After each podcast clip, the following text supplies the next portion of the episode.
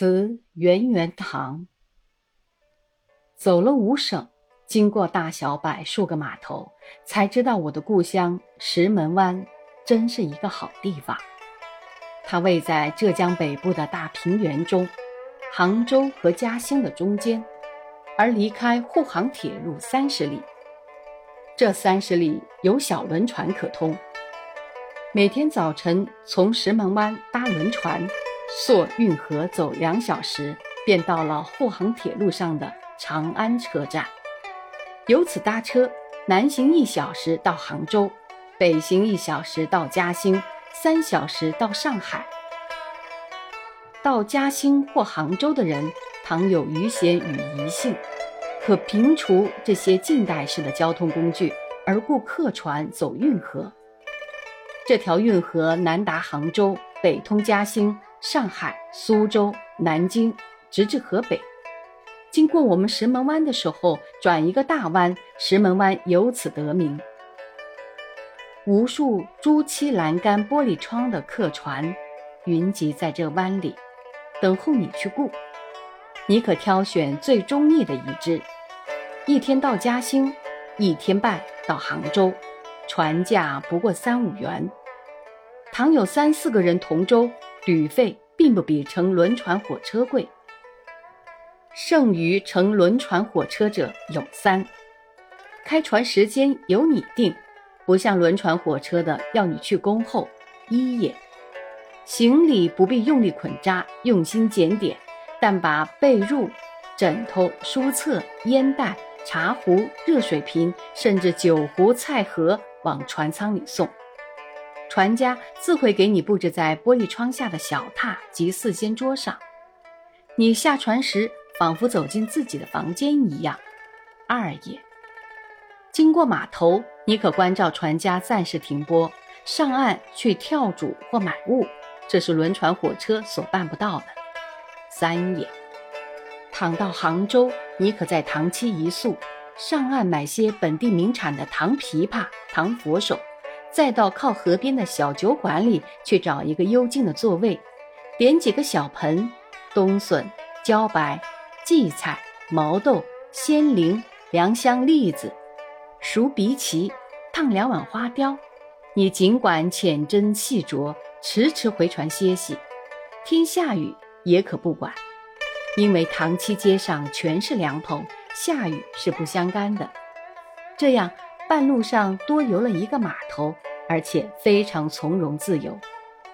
这种富有诗趣的旅行，靠近火车站地方的人不易做到，只有我们石门湾的人可以自由享受。因为靠近火车站地方的人乘车太便当，即使另有水路可通，没有人肯走，因而没有客船的供应。只有石门湾，火车不急不离。而运河躺在身边，方使有这种特殊的旅行法。然客船并非专走长路，进返于相距二三十里的小城市间，是其长业。盖运河两旁支流繁多，港岔综错。倘从飞机上俯瞰，这些水道正像一个渔网。这个渔网的线旁，密密麻麻地散布着无数城市乡镇。三里一村，五里一市，七里一镇，二十里一县，用这话来形容江南水乡人烟稠密之状，绝不是夸张的。我们石门湾就是位在这网的中央的一个镇，所以水路四通八达，交通运输异常便利。我们不需要用脚走路，下乡、出市、送客、归宁。求神拜佛，即使三五里的距离，也乐得坐船。唐使要到十八里远的崇德城里，每天有两班轮船，还有各种便船，绝不要用脚走路。除了赤贫、大俭以及背牵者之外，唐使你走到城里，旁人都得惊讶，旁人怕将你伤筋，你自己也要觉得吃力。唉。我的故乡真是安乐之乡。把这些话告诉每天挑着担子走一百几十里崎岖山路的内地人，恐怕他们不会相信，不能理解，或者笑为神话。孟子曰：“生于忧患，死于安乐。”这回江南的空前浩劫，也许就是这种安乐的报应吧。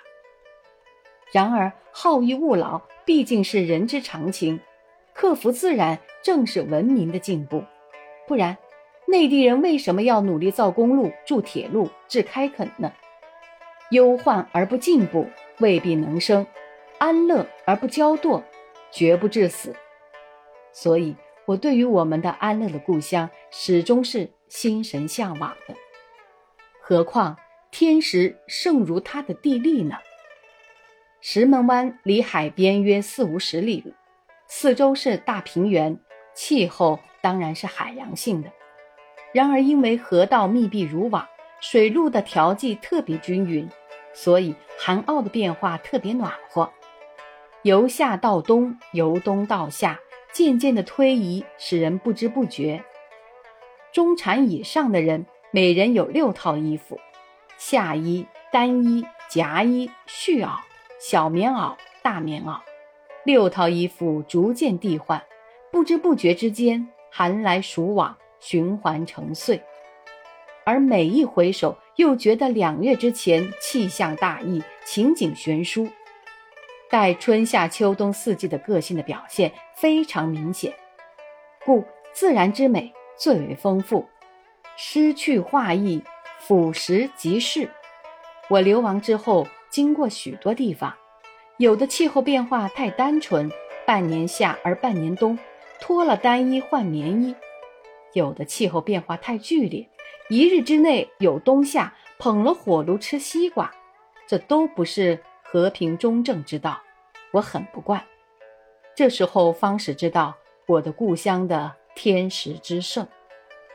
在这样的天时之下，我们郊外的大平原中没有一块荒地，全是作物，稻麦之外，四时蔬果不绝，风味各殊。尝到一物的滋味，可以联想一季的风光，可以梦见往昔的情景。往年我在上海功德林。冬天吃新蚕豆，忆时故乡清明赛会、扫墓、踏青、种树之景，以及愁山、小帽、酒旗、戏鼓之状，景然在目，恍如身如其境。这种情景在他乡固然也有，而对故乡的物产特别敏感。倘然遇见桑树和丝棉，那更使我心中涌起相思来。因为这是我乡一带特有的产物，而在石门湾尤为普遍。除了城市人不劳而获以外，乡村人家无论贫富，春天都养蚕，称为看宝宝。他们的食养给于田地，衣养给于宝宝，所以丝棉在我乡是极普通的衣料。古人要五十岁才得衣帛。我们的乡人无论老少都穿丝棉，他方人出重价买了我乡的输出品，请翻丝棉的专家特制了，视为狐裘一类的贵重品。我乡则人人会翻，乞丐身上也穿丝棉。人生衣食真难事，而我乡人得天独厚，这是不可以不感谢，惭愧而且涕力。我以上这一番赘述，并非想拿来夸耀，正是要表示感谢、惭愧、涕力的意思。读者中倘有我的同乡，或许会发生同感。圆圆堂就建在这富有诗趣画意而独天独厚的环境中，运河大转弯的地方分出一条支流来，距运河约二三百步。支流的岸旁有一所染坊店，名曰风同玉。店里面有一所老屋，名曰敦德堂。敦德堂里面便是圆圆堂。圆圆堂后面是市烧，市烧后面遍地桑麻，中间点缀着小桥流水、大树长亭，便是我的游钓之地了。弘扬之后就有这染坊店和老屋。这是我父祖三代以来歌哭声聚的地方，直到民国二十二年圆圆堂成，我们才离开这老屋的怀抱。所以，他给我的庇护与印象比圆圆堂深厚得多。虽然其高只及圆圆堂一半，其大不过圆圆堂的五分之一，其漏甚于圆圆堂的柴间，但在灰烬之后，我对他的道悉比圆圆堂更深，因为这好比是老树的根，圆圆堂好比是树上的枝叶。枝叶虽然比根庞大而美观，然而都是从这根上生出来的。流亡以后，我每逢在报纸上看到了关于石门湾的消息，晚上就梦见故国平居时的旧事，而梦的背景大都是这百年老屋。我梦见我孩提时的光景：夏天的傍晚，祖母穿了一件竹布衣。坐在染坊店门口河岸上的栏杆边吃蟹酒。祖母是善于享乐的人，四世家兴都很浓厚，但因为屋里太窄，我们姊妹众多，把祖母挤出在河岸上。我梦见父亲种香事时的光景，几方丈大小的老屋里拥了无数的人，挤得水泄不通。我高高的坐在电火奇观的肩头上。夹在人丛中，看父亲拜北阙。我又梦见父亲晚酌的光景。大家吃过夜饭，父亲才从地板间的鸦片榻上起身，走到厅上来晚酌。桌上照例是一壶酒、一盖碗热豆腐干、一盆麻酱油和一只老猫。父亲一边看书，一边用豆腐干下酒，时时摘下一粒豆腐干来喂老猫。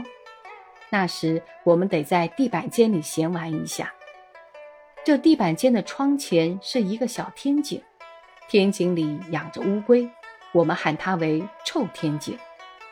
臭天井旁边便是灶间，饭脚水常从灶间里飞出来，补养臭天井里的乌龟。因此烟气、腥气、臭气，地板间时有所闻。然而，这是老屋里最精华的一处地方了。父亲在世时，我们小孩子是不敢轻易进去的。我的父亲中了举人之后就丁监，丁监后科举就废。他的性情又廉洁又好静，一直闲居在老屋中。四十二岁上患肺病而命终在这地板间里。我九岁上便是这老屋里的一个孤儿了。圆圆堂落成后，我常常想，倘得像圆圆堂的柴间或墨子间那样的一个房间来供养我的父亲，也许他不至中年病老而早逝。然而，我不能供养他。每念及此，便觉圆圆堂的建造毫无意义，人生也毫无意义。我又梦见母亲拿了六尺杆量地皮的情况。母亲早年就在老屋背后买一块地，似乎预知未来有一天将造新房子的。我二十一岁就结婚，结婚后得了子烦恼，几乎年年生一个孩子，率妻子糊口四方，所收入的自顾不暇。母亲带着我的次女住在老屋里，染房店及数十亩薄田所入虽难供养，亦没有余裕。所以造房这念头一向被抑在心的底层。我三十岁上送妻子回家奉母，老屋富裕了我们三代，伴了我母亲十年。这时候衰颓得很，门塌壁裂，渐渐表示无力再庇护我们这许多人了。幸而我的生活渐渐宽裕起来，每年多少有几叠钞票交送母亲。造屋这念头。有一天，偷偷地从母亲心底里浮出来。林家正在请木匠修门窗，母亲见了他六杆尺，同我二人到后面的空地里去测量一回，记忆一回。回来的时候，低声关照我，切勿对别人讲。那时我血气方刚，率然地对母亲说：“我们绝技造，钱我有准备。”就把收入的预算历历数给他听，这是年轻人的作风。事业的失败往往由此，事业的速成也往往由此。然而，老年人脚踏实地，如何肯冒险呢？六尺杆还了木匠，造屋的念头依旧沉淀在母亲的心底里，他不再浮起来。直到两年之后，母亲把这念头交付了我们而尝试。又三年之后，他方才成型具体。而现实在地上，这便是圆圆堂。犹记得唐城的前几天，全家齐聚在老屋里等候乔迁，两代姑母带了孩童仆从也来挤在老屋里住喜。低小破旧的老屋里挤了二三十人，肩摸踵接，踢脚绊手，闹得像戏场一般。大家知道未来的幸福紧接在后头，所以故意轻压。老人家既被小孩子推倒了，笑着喝骂；小脚被大脚踩痛了，笑着叫苦。在这时候，我们觉得苦痛比欢乐更为幸福。低小破旧的老屋比琼楼玉宇更有光彩。我们住新房子的欢喜与幸福，其实。以此为吉，真个迁入之后，也不过尔尔。况且不久之后，别的渴望与企图就来代替你的欢乐。人世的变故行将妨碍你的幸福了。只有希望中的幸福，才是最纯粹、最彻底、最完全的幸福。那是我们全家人都惊艳了这个幸福。只有最初置办基地，发心建造。而首先用六杆尺测量地皮的人，独自静静地安眠在五里外的长松衰草之下，不来参加我们的欢喜，似乎知道不久将有暴力来摧毁这幸福，所以不屑参加似的。